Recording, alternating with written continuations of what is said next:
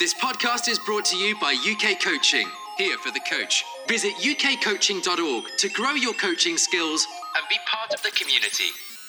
Good afternoon, everybody. Um, welcome to Curious Coaches Club. It's a bit weird being on a Friday. Uh, it's kind of thrown me a little bit because it's been the normal Monday slot that we've done.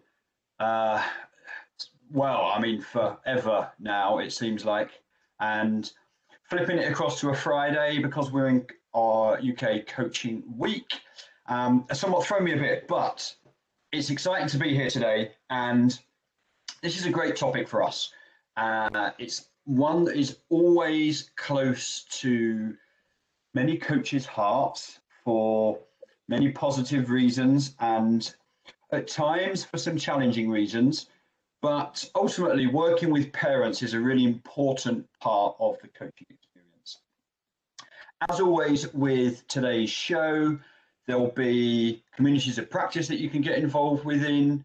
There'll be connected coaches where we'll continue the conversations and the thread and discussions over there. So, any kind of further questions that you might have for Robin, for Jen, or for Heather, we can always get involved and pick them up there as well. So, um, let's get introductions from the guests. Let's start with you, Robin, as you're first on my list as I move left to right. Just give us a little bit, uh, a one liner that describes you as a person. So, not your job. I, I want to know you as a person. So, Jen and Heather, you've got slightly advanced warning that this is coming your way now. So, I'm putting Robin on the spot. So, one line on you.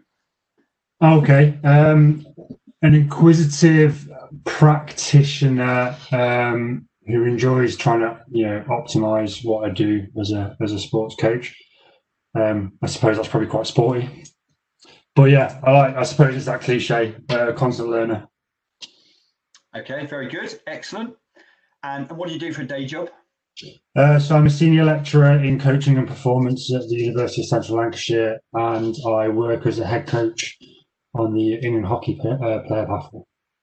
Wonderful. Um, Heather Douglas, lady that needs no introduction, but give us your one liner. Who are you? Goodness no, I would wonder if I were to return that to you, Nick, and what would you say about me? Um, the first thing that springs to mind is um, I work hard, but I play harder. Very nice. Um, of course, I would have said exactly the same. And what what what what do you do uh, around that then, kind of in your sporting slash parenting life? Well, um, my my two full time jobs, one for UK coaching as policy manager, and my other full time job is a mother of four boys. So there's quite a, a tricky task there to balance the two. I can imagine uh, almost third one is a referee. I can imagine in your house on a fairly uh, uh, yeah, regular basis. Yeah, absolutely. You know that one child makes you a parent, two children makes you a referee. Yeah, I can imagine. Yeah. um, and Jen, so what's your what's your one liner? How would you describe yourself? Who are you? Um, I'd say probably um, fairly active, physically active and socially active, and just hit 60. So just trying to enjoy life. Very nice. Oh. Very nice. And um, what, what, what other stuff do you do? Why are you here, for example? So I'm a mother of three. All three um, actually play sports. So I've got a grassroots one, an Olympian one, and a professional rugby one. Um, and why am I, why am I here? Because you asked me. Because you kindly gave up some. Lily bullied me into it, so there's no choice, Mum. Get on this. okay, so uh, so and Lily is the hockey player. Yeah, yeah. Okay. Yeah. Cool. All right. So um, that gives a, a, a, bit of an idea on um, on who we're dealing with today, which is awesome for all the coaches listening. And this is a real opportunity to make sure that as coaches listening, any questions that you may have for uh, the uh, the guests that we've got on the, on the show today, feel free to pop them into the chat box. We will try and make sure we pick up these as we go through. And what we have there is the plan for the day. So we're going to start to explore, well, why are relationships between parents and coaches important? And I'm going to say from the outset, this is not a session that is about bashing the negative side of parents. Um, we've all been involved in sport and coaching for many years, and what I would all, always say from the topic around parents is it's always the loud minority that get the bad press. The majority of parents involved in uh, youth sport and involved in adult sport because lots of parents still go to watch their kids, even though they might be grown up. Um, the majority of parents are fantastic. So this is definitely not a session about that. But the relationship between coaches and parents is an important one, but sometimes fraught with some challenges. So we'll start to explore that. Then we'll get into how we develop it and then what the positive coaching environments are for parents and coaches. But importantly, it's those takeaway messages that we can we can uh, steal from the conversations that we can go, oh, right, I'm going to start to think about that and consider how we use that. So, Robin, we're going to get into to your view of the world first. Tell us a little bit on why you think these kind of relationships are so important. Yeah, so um, I think there's sort of there's definitely three sort of overarching uh, themes that we can consider when we look at the the parent relationship with the athlete, but also uh, the parent relationship with the coach. So, broadly speaking, we're looking at things like how they support the athlete. So, supporting the athlete, understanding the athlete, and and developing the athlete are probably three good ways to maybe start to dissect some of the some of the multi-faceted ways that parents can help um, both coach and athlete. So, when we think about their their supporting the athlete role, I mean, maybe at sort of a, a, sort of a surface level, the stuff we're quite sort of familiar with in terms of you know bringing athletes to and from environments, resourcing, financing, food, time commitments, um, all those elements. You know, becoming actively involved in the sporting community. Those are all sort of key roles that parents play around supporting the athlete more generally. So sort of from the top, um, in terms of across their athletes' um, time in the sport. And I suppose I use athlete quite uh, interchangeably between sort of from grassroots foundation all the way up to performance. It's not necessarily a opinion area. Um, the second one I'd talk about is probably the how athletes can help. Uh, sorry, parents can help coaches understand the athlete. So, you know, there's there can be a very very important source of information for, for us as coaches and um, for us sort of understanding the, the specifics around their athlete um, particularly when it comes to things around, you know, athlete welfare has been a big one. Um, I've experienced that quite a lot as, a, as an active coach. You know, parents sort of giving me snippets of information that the, the player probably never would want to do for whatever reason, whether that's the dynamic coach sort of athlete relationship, their position in the system, if they think it's going to go against them for selection or, or, you know, that, you know, whether they're a young person who just doesn't want to demonstrate that sort of, sort of element of their personality, but actually parents can help us piece together some of the missing elements that we don't see necessary. Um, they can engage with them far more than we do. So as parents, you know, they can really sort of engage, particularly between the sort of formal coaching and playing environment and that informal environment, considering how much time most sports and most coaches have access to their players. It's, it's minimal in comparison to how much time a parent will spend with their with their child during sort of the rest of the week. So you know, acknowledging that they are they are very influential in that respect because of that amount of time they spend is, is an important one and can help us understand, but also bridge that gap between what we do and what we're trying to do in terms of developing the child more holistically, but also depending on the environment, uh, developing a performer. They also give us an insight into their relationships. You know, um, both Heather and Jennifer have mentioned uh, the sibling element. You know, having you know, brothers and sisters that are playing sports at different and similar levels, you know, their, their insights for us as coaches that can allow us to start to tap into how we can work with uh, individual sort of athletes. For example, the sibling element is a, is a really fascinating one because we can, we can tip into how different relationships can develop different elements and have different characteristics. Um, but we won't get into that, but that's another sort of area of interest. And I suppose the third area I'd look at is, is particularly in a with the child at the center or the athlete at the center. This is how we develop that person to be, you know, the best person they can be, whether that's, you know, following multiple pathways, or that's just being, you know, in terms of a participant who's going to go and influence other areas of life, you know, their schooling, their social life, and their career progression, or whether they are going to go and perform at the highest level. the the role of parents and coaches can really help us sort of impact on the, the sort of psychosocial, the the above the net sort of learning that we can do with our athletes.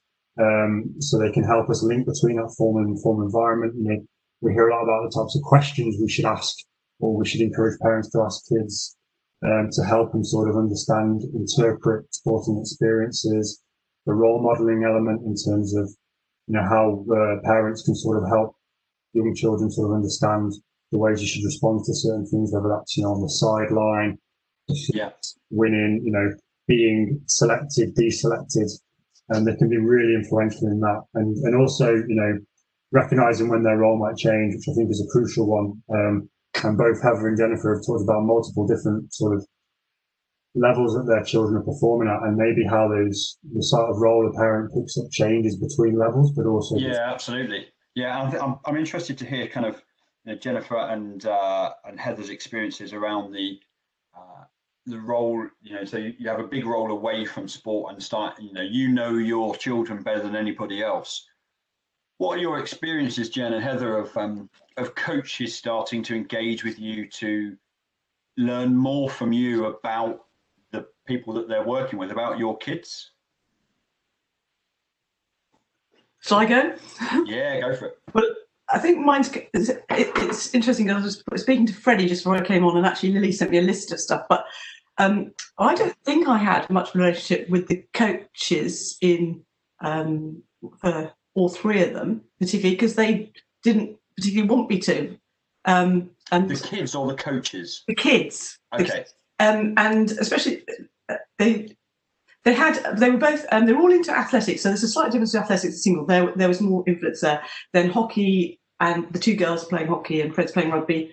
Um, they I think once they got into uh, team sport, they were happy with what was going on, and I just took a back seat to be quite honest. You know, with the athletics, it was more, it was different because they all did that when they were younger, and you have to drive to places.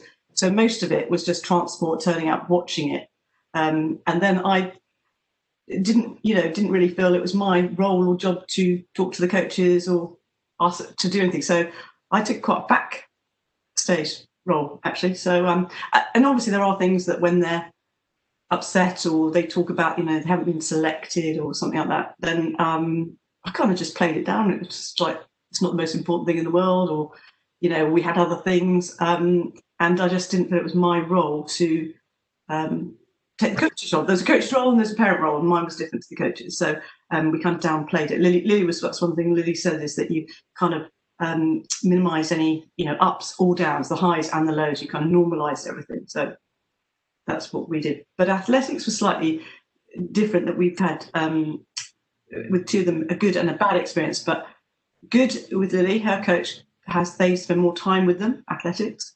It's very, very different to um, team sports, I felt. Um, and it was very positive the way the coach dealt with them. Um, and Fred actually had a poor experience where the coach wasn't quite so professional. That's my experience. Okay, brilliant. Um, I mean, there's loads we can put into that as well. Just even um, uh, individual kids may want different things.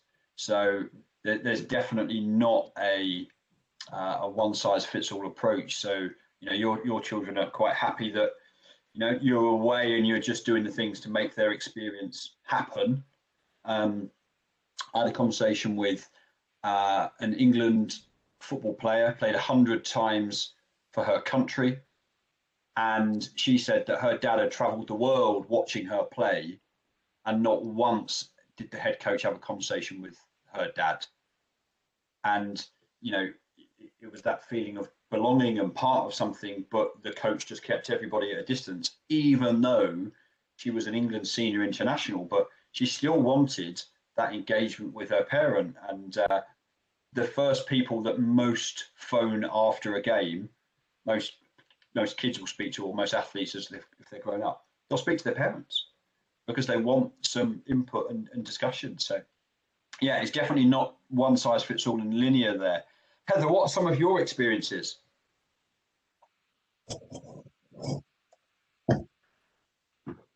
Oh, have we lost Heather? No. Are you there, Heather, or have we lost you? Okay, we'll we'll we'll come back to Heather in a Actually- second. No, I'm.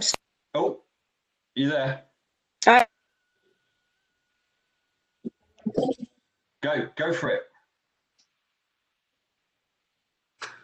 Oh, she, she's got the little yellow cross. We'll try and sort that out now.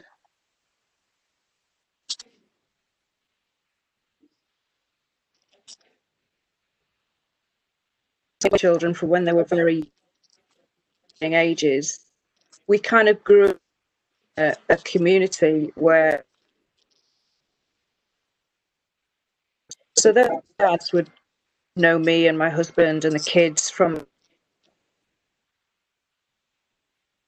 we were all really close at heart.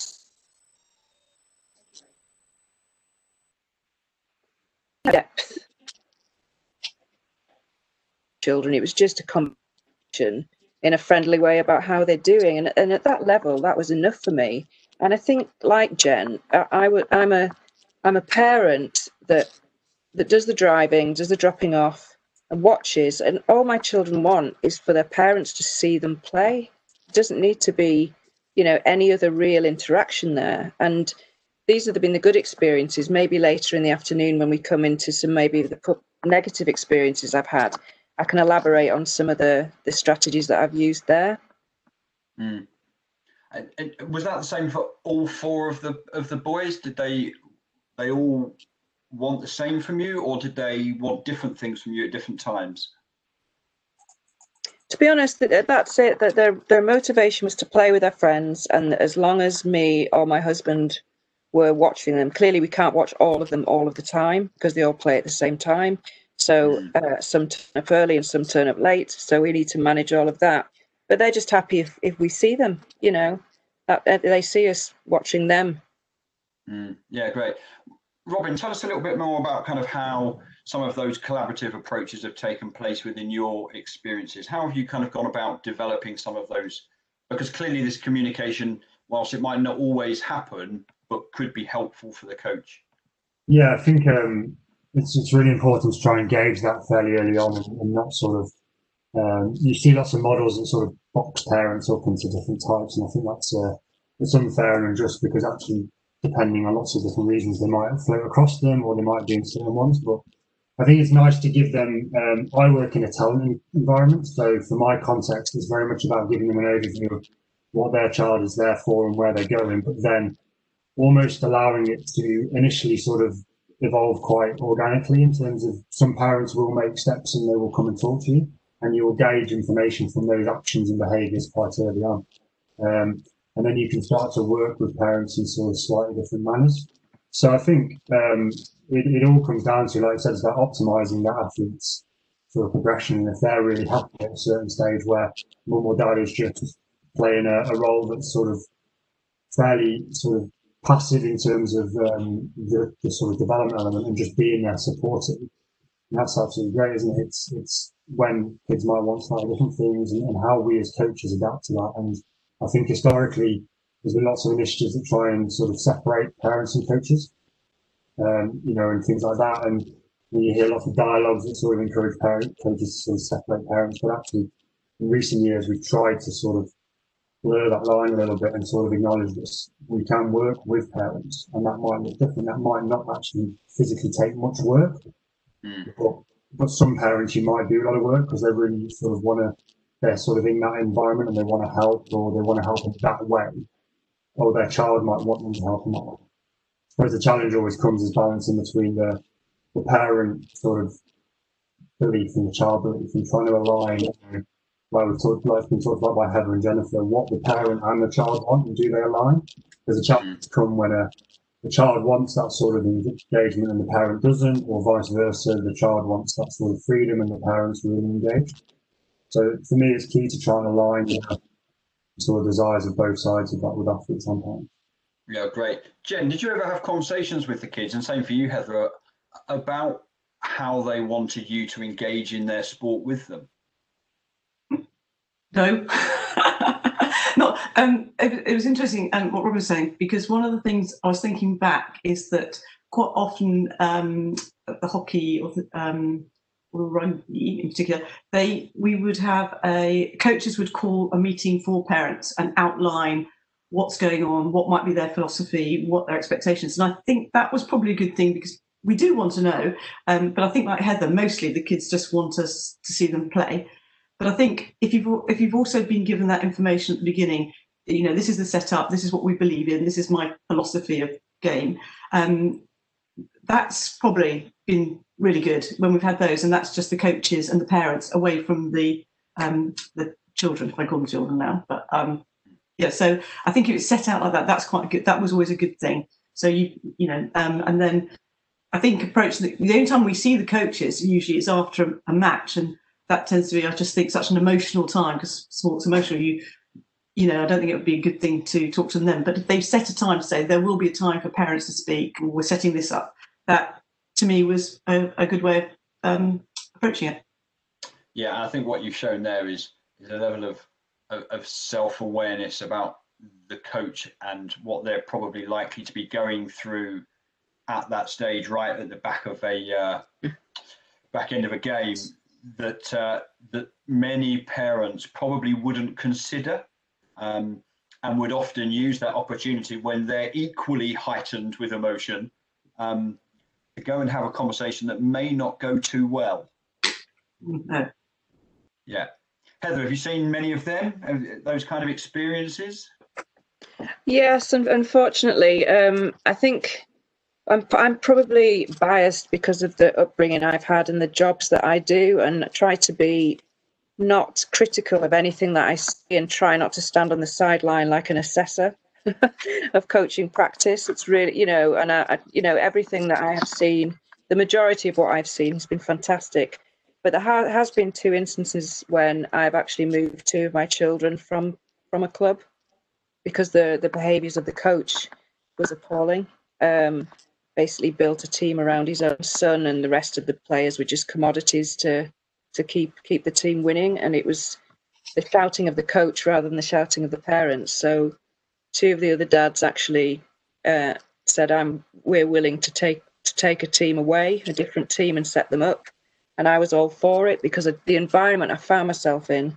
I was just cringing all the time, to the to the extent that once the coach was so rowdy that the opposition team, who were nine years old, left the pitch of their own accord.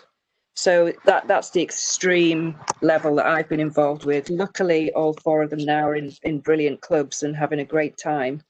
But yeah, I'm conscious, um, whether it's a conscious decision or a subconscious decision, not to speak to the coach immediately after the game because they want to have the downtime of the team talk or whatever with the children, and they need to probably count to ten as well sometimes, just based on their own experiences. So we usually have communications uh, in grassroots land in the clubhouse with a pint at the beginning of the season or midway through the season or at the awards ceremony at the end of the season.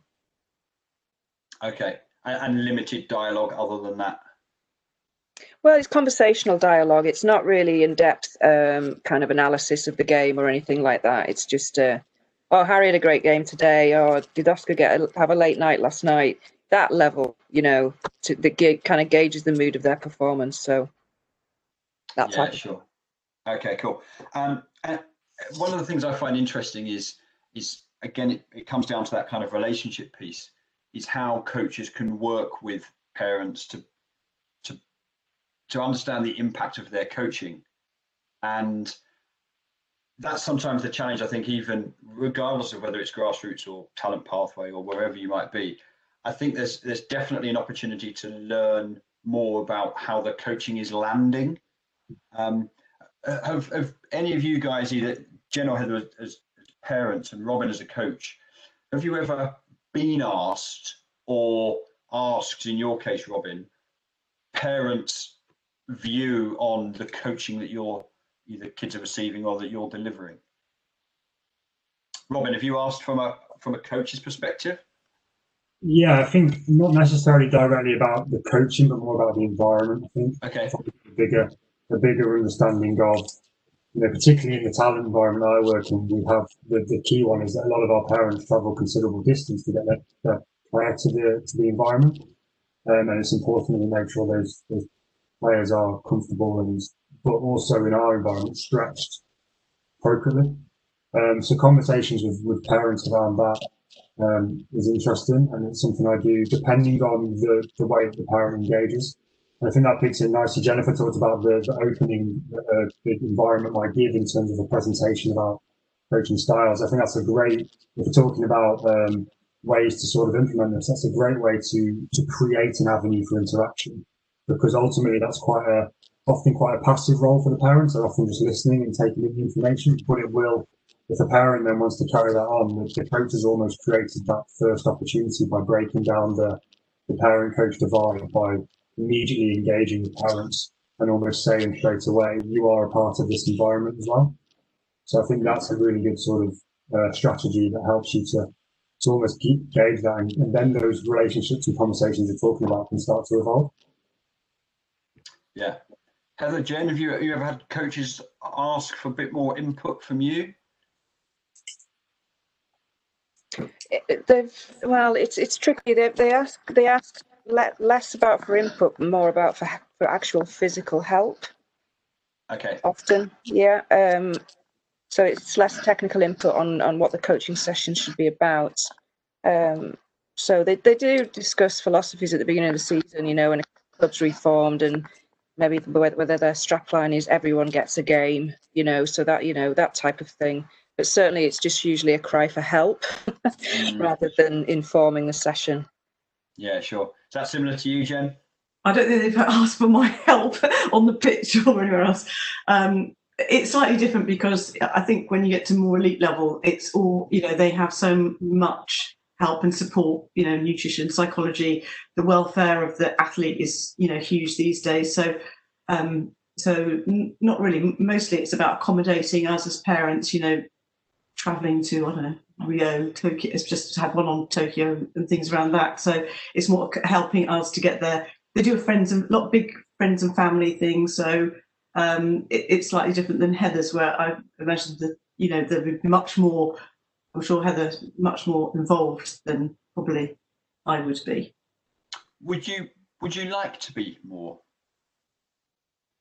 uh, I, I, I, don't think I'm qualified to be that much more. Well, not necessarily. You know, I don't expect to go and be a, a, a psychologist or a nutritionist, but you know, to to be connected with other parents, even if you're in a talent pathway. You know. Well, they do actually. So the parents do because probably because we're travelling and staying over periods of time, um, and even with friends who's in rugby or going to watch matches. Um, you do get to know the the um, they have a friends and family thing, so you do get to know them. So so a kind of community does build up, and then you know we know the parents, we know the uh, the players over many years. So um, so I, I I don't really feel I I need to be any more involved than I am involved, particularly at that level. But um, I do think it is a kind of jigsaw that you know um, things Robin was saying. If you if the coach, the parent, the athlete, their friends all linked together, that's going to be the best result for all of them. If everybody's knowing what everybody is expected to do, that's a, a good thing. It's all clear then, isn't it? They're not confused about what what's being asked of them. Yeah, sure. Um, we're just getting to the halfway stage now, and, and I've got a page full of notes already scribbled down here. So just try and summarize some of the things that I've heard before we kind of kick off into the second part. Um, one of the early things I think that was discussed that was really important was um, what do the children want from the parents?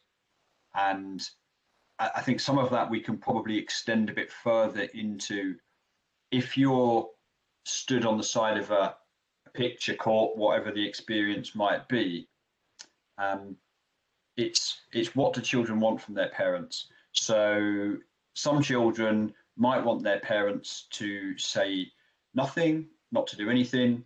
Some children may want their parents to give them advice. Some may want them to just clap when they do something well um, and not boo when they do something badly. But different kids will want different things. And it's about probably for us as coaches how we can start to foster those conversations so that, again, as Robin says, the one thing around the environment that we can control, we can start to have a bit of input into that. I remember uh, I was doing a, a focus group with some young people, and we were talking about parents. And one one kid said to me, uh, "When when my mum shouts at me, it's like a spotlight comes down on me in the middle of the pitch and just shines on me, nobody else." And they said they just didn't want that. So again, it's starting to understand how, as coaches, trying to broker those conversations about what what a kid may want or a child may want from their parents in those different moments. One one lad in that focus group also said to me that during the game, his mum was on the side of the pitch just going, "Come on, come on, come on," and he stopped mid-game and said, "Mum, I'm not a horse." you know, and, and but we know that sometimes parents can get a little bit excited and emotional. But again, it's starting to understand what they want from their kids. So that I thought was a really interesting point early on. The timing of when you may or may not have conversations, and and and Jen referred to it, which was a brilliant piece of advice. Make sure that there's an agreed time that parents can speak to the coach if they want to speak to the coach and that is most likely not going to be right at the end of a game when there's a lot of emotion, whether we've won by a lot or lost by a lot, or they have or they haven't played well or not. Try and establish a time about when that conversation might go on. So loads of great stuff in there. Nick, uh, just for that first half. Yes, Robin. Sorry, just quickly, uh, we've talked a lot about what the children, the athletes want. I think it's also important to balance in there a little bit around what athletes need. And you know, we are we do need to bear in mind that, but depending on their involvement in sport, depending on what their the outcomes they're looking for are, there may need to be some stuff to help them, you know, develop holistically, but develop as a performer. So things like, you know, using terms like overemphasizing or excessively doing things. So excessively criticizing performance is clearly going to have a detrimental effect on motivation. But there may be a point where they do need some constructive criticism given to them to be able to, you know, realistically evaluate their performance and to move forwards.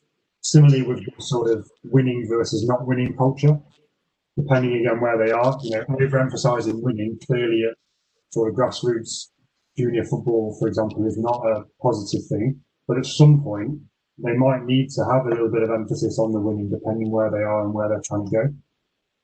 So that, I suppose I think for me, it's it's about balancing those wants and needs. Yeah, absolutely. How, how have you managed to balance those? Because you've you've got a coach's eye on the world as well, and I can imagine, you know, having watched lots of sports, uh, you know, thousands of hours with the kids over the over the time that you have. How do you find that balance as a parent about feedback linked to what Robin has just said there? It's extremely difficult, actually, because as a child, I was extremely competitive myself and I wanted to win all of the time. And clearly, they've got some of my DNA in them, so they are actually, you know, they want to win. You know, it's and I'm not going to shy away from that, even at grassroots level. They want to have a, a, a to the wire game where it's either a draw, a close win, or a, a close lo- lose. They don't want a game where you get panned nine two every week, that type of thing. So it's about looking at what kind of things and environments they're in and, and the league structure is very important i've realized in my experience of, of a kid's experience in competition. Because if the league league structure is a bit loose or terrible and the wrong teams are playing the wrong teams it can be actually quite detrimental to their experience. And i think the other thing i think i have, I have actually spoken i know that my children cannot stand the the shouters on the sideline even if it's shouters shouters of real encouragement because what what I constantly find that I hear on the sideline is is the term pass all the time. I could probably do a ticker tape counter of how many times I hear that word said. And in my mind, sports and team sports in particular for me breed decision makers from a very early age. So if somebody's constantly shouting pass and the child hasn't even received the ball yet, they're not making a decision about what they're going to do with that ball next. They're just following instruction. And there's actually nobody to pass to yet because they haven't developed as players.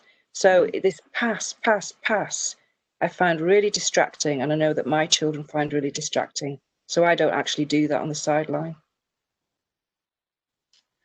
How does that equate to some of your experiences, Jen?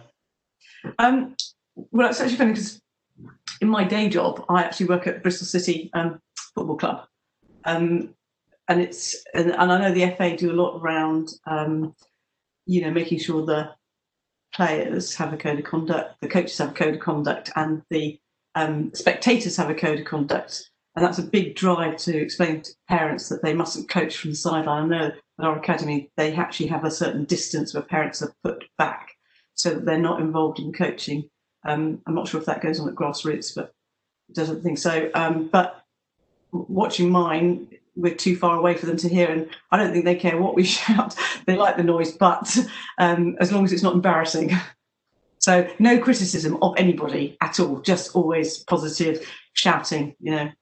Mm, absolutely. So that I think is really important. And and Robin, how, how do you think we can help coaches better get these kind of messages across that you know kids don't like being embarrassed um, they, they might not want the feedback. So you talked a bit about that kind of early parents meeting start of the year. What the kind of things that you would say to coaches are important to include in some of those discussions? I think firstly it's identifying you know what your context allows you to do. So clearly we've talked about some environments that are highly resourced and, and time in terms of time and finance. And clearly those you can put in place quite structured, you know, sort of engagement processes and have big, long, hour long meetings and rooms and TVs and presentations. Now, it wouldn't be appropriate to do that in all environments. And at a grassroots level, that's that's probably not feasible in terms of the time that the coach has. So I think it's first of all, it's, it's creating that interaction in a, a way that's manageable for you and your environment and what you're what you're playing with. So if you're in a grassroots environment and you meet on the pitch, it might be a, a five minute conversation with parents that just sort of says, this is what we're trying to achieve. This is how we might try and run this. You know, things around sort of coaching philosophies are good because it might prevent parents who, particularly if parents have got experience of the sport and have been involved in that sport as a, as an athlete, either now or at some point in their life, their views of how it should be done can often be big sort of bones of contention between coach and parent, you know, particularly the way that we're evolving how we coach. So just sort of displaying this is how I want to do it and this is why I want to do it would be a really good sort of way of just at least opening parents up to your viewpoint, even if they disagree with that, depending on what knowledge they bring. Um, and just sort of like we talked about, maybe just opening that initial door and saying a bit of transparency, whether that's giving a particular time, like we've got five minutes at the end of the game, or if it's you know, if there's a particular period of time where they can come and talk to you in the clubhouse. So I might go in my environment off the pitch because I'm a head coach and I've got three coaches working under me. And I've spent the whole two hour session in the clubhouse with parents mm. um, and just spent time doing that. But my environment allows me to do that and my coaching team allows me to do that. So it's sort of really, you know, gauging that and just, I think consistency is key. Making sure that, you know, don't commit to too much too quickly because your environment might not allow you to do that, and the, the, the parents you're working with may make that harder for you to do. Mm. And sort of maybe start to, to drip feed it in and, and make points where you're available or have an email address. I think phones are a tricky one because you always pick it up then. You get a text message and they send it at 10 at night, you'll pick it up at 10 at night. If you have an email address, you don't have to look at that email address until a, a particular window of time. So I think working as a coach about what you can and can't commit to is important. Yeah, it's I think establishing those boundaries. I think, like you just said, there is a really helpful one, especially if Heather's, you know, five gins down by ten o'clock. uh, on a Tuesday, thanks. yeah. So, yeah, some of those kind of things are challenging. And um, one of my experiences, I think, of, of those kind of parent meetings that I always used to get wrong as a coach was I just used to talk at parents and I'll tell them all of this and what I was never really good at that I, I started to do as I got a bit more knowledge, I guess, was I'll go into the parent meeting and just say, right, what questions have you got? So rather than just tell parents, this is it, this is it, this is it, be right. Let's let's talk about the questions that you've got, what kind of things you need to know. And, and we get all sorts from parents about, well, what kind of things should I give them for breakfast? You know, and when should I give them this breakfast? You know, should they have pasta before a game if the morning's a 10 o'clock kickoff? Well, mm, possibly not. But then what we started to do was was have a much more richer dialogue that was two way as opposed to, you know, this is all about the coaches telling parents those kind of things. So definitely those kind of meetings are really interesting. And, and there's a great question in the box there from Matt that I'm just going to put to, to, to you three here. So Matt is a, a, a, judo club, which is mostly recreational, but they've got a particular uh, child who's on the com- competition pathway, parent very driven. So you've probably got some mixed experiences. And Jen, you may well have had this from, I guess, from your three growing up that have, have probably um, been better than some of the other children they might have been playing with at that stage.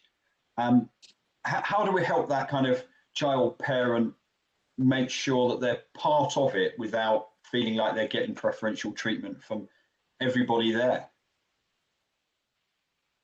Gosh, that's a tricky one because mm. uh, I think in in game sports, hockey and rugby, and um, you know, you've got pathways and you're moving up into different leagues, aren't you? Or you you move up to the first team, so you always there's always somewhere to go. So you're playing at the same level to keep competing. If you've got one in an individual sport, that's much more difficult. I, I, I, don't think I can answer that unless it's actually the competition you send them to that, that you identify a different competition for that person. But still, that's difficult. I, I don't know enough about judo to know could you challenge somebody so that they can progress if they're playing with people not quite as fast, accurate, speedy as them. I'm not sure. I, am I'm not really sure. Heather, what do you think? Sorry, I'll just unmute myself. Uh, so yeah, I was just wondering about this in terms of some kind of individual sports. Um, and I think it's probably the environment you set in terms of that uh, recreational judo club. You are going to have some, you know, uh, rising stars in there. It's inevitable. Um, it's just how you make sure that you know that everybody within that that setting is on their own journey to get to their better better person bit or higher performance, and everybody's everybody's advancing at their own pace. And then this this one one star that's probably kind of showing differences, having a higher performance output. It's just about making sure that that parent can actually wrap themselves around their own child in terms of their own development, and maybe there's even things that that they could try, um, not physically, because judo is obviously a, a, a, a higher risk sport that maybe psychologically or in some other way of mindset around them changing as a as a as a participant into a performer, if that's the right language. Mm. Yeah, I, I, think that finding that individual challenge is important, but um, I certainly experienced working, even though it was a, a, a, a professional football club. So a bit like Jen saying there that you know you've got a group of similar kind of talented kids. Um, we had one particular kid who was a real high flyer, probably the most talented 10 year old kid that I've ever worked with. And, and he was way ahead. But he, he started to get preferential treatment from, from one of the coaches. And we had to sit down with the coach and have the conversation to say, no, that's not how it's going to work. Because the other kids see it. This lad starts to get away with more things than he should do. And there's all sorts of kind of fractions that start to happen and and just making sure that you're consistent with this is the environment this is what we're trying to achieve this is the boundaries of behavior uh, regardless of whether they're really good or not really good. Um, but i think in matt's case there is uh, and, gary's actually mentioned that very clear on this is what we're about this is what we stand for. We challenge the um, we'll challenge the, the uh, athletes on an individual basis with different things but the environment is the same for everybody. Um, Robin, from a coach development perspective, and kind of Greg mentions it here as well, how do we make sure we get some of these messages to coaches to help them? I think there's um, there's also a chance there that maybe we need to try and rephrase the word from preferential to differential, mm. and sort of, and that that's about you mentioned consistency, but also um, the sort of what you set out with and the way that you do that, if you're clear in your messaging to your parents from the start, it may be that that parent and child seeks that extra support, but as long as you make them aware that there's opportunities to do that. And I think it depends what you're doing. Like you mentioned, talking about um, sort of, you know, preferential or favoritisms, clearly not. But if it's a developmental involvement and you're pushing a developmental agenda there, then clearly because that athlete and parent is seeking that, that's slightly different to just you know, letting them get away with things that maybe aren't other people can't get away with. The definite consistency, but also potentially you know, making it clear that differentiated learning, like we do in the coaching world, is differentiated approaches can work with parents as well. Um, in terms of coach education, I think it's we've certainly got a, a role in terms of helping to helping coaches at a first point acknowledge and understand that parents are part of the role. I think there's probably still quite a lot of coaches. Not there's a lot of change going on, but there's certainly probably still coaches that perceive that they're not my responsibility. Let's put them over there. So first of all, at that sort of level, there's that change in that perception.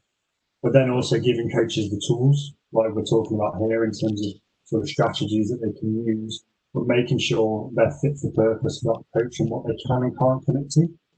Because like I said, there's no point saying to all coaches you should deliver an hour long session telling parents what you're doing if your environment is on the side of a, a football pitch in the middle of you know December, and that's just really not when you've got no indoor facilities.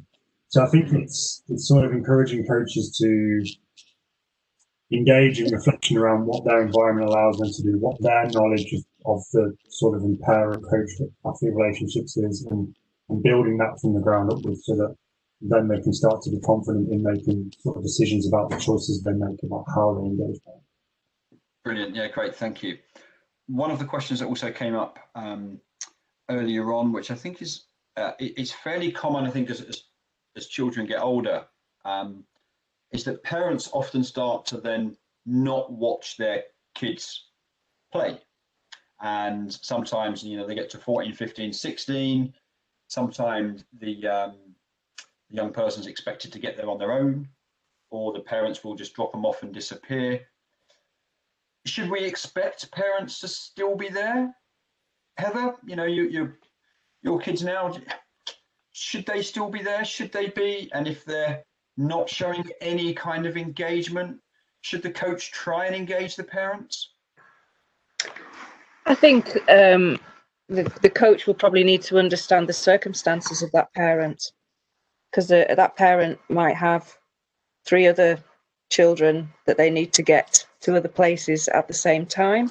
So it's I think it's about managing expectations. And I know we talk about understanding and connecting with our athletes and participants, but I think we need to have an understanding of the other responsibilities sometimes that parents have. And maybe they don't have the time to stay at every training session, but they commit to every match or game.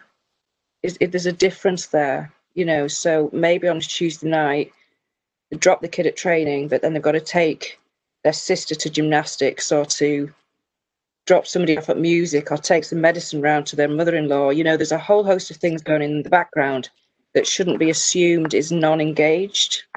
Um, so it's just about looking looking at what the levels of engagement are and managing those expectations between the parent and the coach and the child. Hmm. How would you, how would you like a coach to facilitate that conversation?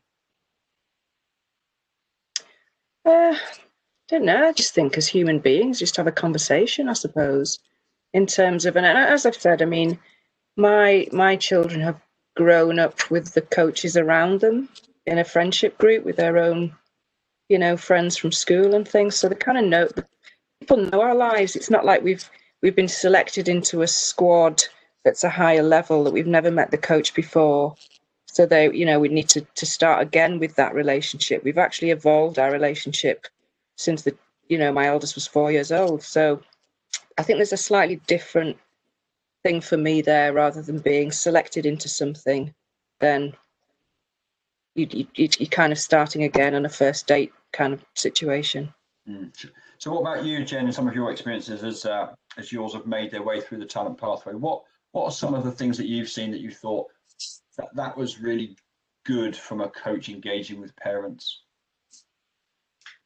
Um, well, I think it was it was those organised events. I think afterwards, but it's um, it's difficult because I think I I think that most of the people I've seen that's made it at elite level, the parents are engaged, which makes it a little bit sad to think maybe some drop through the net because the parents aren't engaged. So maybe there's um, um there's something to look at there. Why do some people stay on a talent path. Just looking at elite performers, because most of the elite performers I've seen, or even through my job, the parents, um, even in football where you've got, um, you know, grassroots, there, the parents are still very much actively involved all the way through. So do some people drop out because the parents aren't? I, d- I don't know. That's another question, isn't it, to look at? Mm. The parent engagement is is hugely important, especially I think something where you're training twice a week, like Heather was saying, and what you know, all the. I mean, staying at training. I, I mean, I wouldn't want to at training. How boring! but you know, um, but going to matches and stuff, I'd always be there. But I, yeah, I think there is something there that um, might be difficult for some children if the parents drop off. Maybe they drop off, and we're losing people that could have made it. Mm. Robin, have you seen anything in the literature around that kind of um, parent engagement way? Yeah, there is there is a couple of bits and pieces that have come out in the, over the last few years around sort of um, really high performing athletes have had sort of generally parent interaction has been very supportive and sort of um, I suppose empowering in a sense. Um, whereas I suppose there's been research that suggests that athletes that haven't made it all the way to the top, sometimes their parents have maybe been too over the top or too too sort of uh, unavailable in that respect. It is there is you know clearly an, element of luck in all sort of progression as a as a performer and as Heather's mentioned, you know, context around you know what's going on away from the sport. It might not be that the parent doesn't want to be there; they just can't be there. So you know, it is it is challenging for all the research. You know, there is always outliers, athletes that have made it to the top with really heavily involved parents, athletes who made it to the top who've had no parent involvement whatsoever for whatever reason, and mm. athletes in the middle. So yes, the research suggests, you know, and, and what we about parents are key, um, but it's quite a complex relationship to sort of maximize and optimize its impact on on a performer. Okay, brilliant. Thank you. That, that's really interesting. As, as we get to this bit now, as we're kind of wrapping up towards the end, what are the kind of top tips, Robin, that you would you would say? Right, if I was going to talk to a coach or do some development for coaches, these these would be my kind of top three things that I think a coach should do or should think about in terms of engaging with parents? So engage with parents from the start. I think whatever the start looks like, it's always harder if you if you try and bring parents into it halfway through, whether that's a season or a cycle or a, or an environment. Um, develop an awareness of the parents' existing knowledge and experience, like Heather mentioned and, and Jennifer both mentioned, know, also what they can and can't commit, and but clearly understanding, you know, are they confident in that environment, particularly if they move into a new environment, what's their experience like with that? Um, and I suppose one of the other, if I was to pick another key one, it'd be to build trust as a coach, and that's also that's not just of the sport, like technical, tactical, physical, because clearly that's important for parents depending on what environment their child is in, but also that sort of interpersonal level. So trusting you as a as a coach with your character that they know they can open a conversation with you, they know that you will respond to them if they ask a question, they know you're approachable. I think that's those probably would be the three key ones amongst quite a few, but yeah. Heather, what what would you say if you were uh, going to talk to a coach? What are the three things that you think, right? You know, I, wish a coach would do this or say this or share this in terms of your perspective as a parent. I agree with Robin actually, and I think it's uh, engage early, um, and I think it's to a point that I mentioned about managing expectations of of what does what people's different levels of commitment might look different to different people. Um, and even if I can only drop off and pick up and be on time, to me that's hundred percent commitment. Where if a coach might see another parent theirs all the time, is their hundred percent commitment. So it's having an understanding of that. And I think Robin also mentioned trust, and I think that goes both ways. So in terms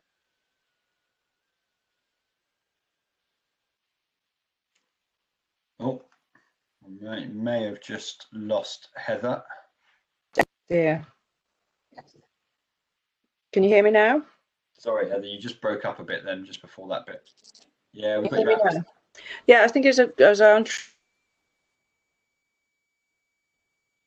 which they're um, and having strap lines that everybody can game, but then they play their best player.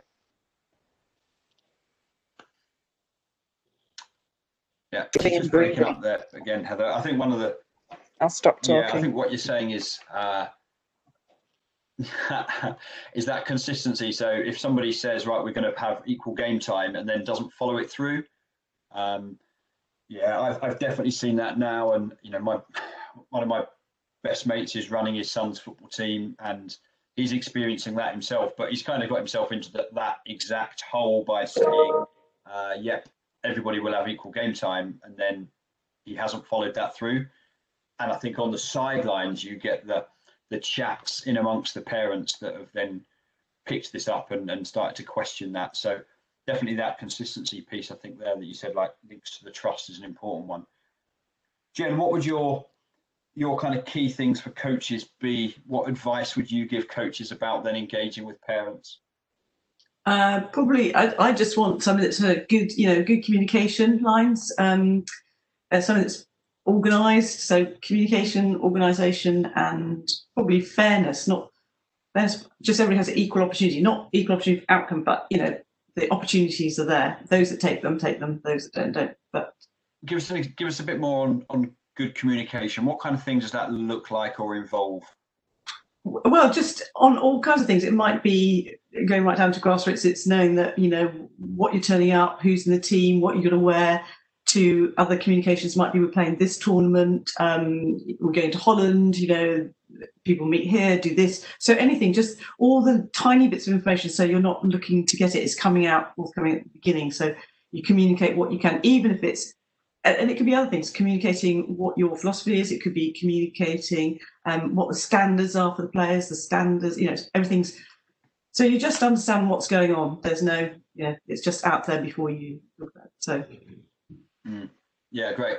I think one of the things that, that that covers then, and also kind of touches upon one of the points that um, that Robin made, is about starting to know your parents. And my experiences now at the moment of uh, of grassroots sport, and so I'm I'm a coach at a rugby club, and I don't know anything about rugby, um, which is quite helpful to a degree, I think. Um, but what they have in rugby is they they speak to the parents and then they share the roles a lot more. So they've found out that there's a couple of parents that uh, that are keen to take on like a team manager role. So they're just doing the admin and the organization of that those key bits of communication. So training is this time, and because of lockdown and everything that's happened now, the return to play is all a bit different. So we all have to turn up at this time. We've got this window but we've got parents that are keen to do that. Um, we also have one parent who's uh, an accountant, which is great because there's your club treasurer. So it, it's it's working out all of those different roles very quickly about what different parents can contribute and not feeling for the coach that they have to do everything on their own. Whereas typically, from my experiences of working in football for a long time, they don't do that. You know, the coach tends to do everything, organize, plan, take the money, like put up the nets, do the lot. And I think the more that we can involve the parents across the whole organization, uh, certainly at grassroots sport, it becomes a lot more of what it seems like Heather experiences, which is a community sports experience. It's not just one coach and a team, it's it's everything. So that that kind of parents piece that that you all touched upon there about engaging with people was really useful. Um, I mean, the time has flown by, and there are so many different kind of alleyways that we could have explored. But thank you very much for all of your input in the different ways. And what I think this is really useful for is it gives it gives coaches the chance to hear the view of parents that have got kids from grassroots sport all the way through to Olympians uh, and the differences, and, and then having Robin's input from uh, from again from a, a coach's perspective, but also somebody that reads a lot in this area is really useful. So, thank you very much to uh, all three of you for for giving up your time. Um, Heather, it's your job, so you had to be here. But, um, but uh, uh, uh, thank you very much for uh, for giving up your time, Jen and Robin. It is really, really much appreciated. Okay, checks in the post, is it? Yeah, absolutely. Yeah, it'll be the same amount that um, that Robin gets. Join us at ukcoaching.org. Whatever you're doing to help people be active and improve, we can help you deliver great coaching experiences at a time to suit you.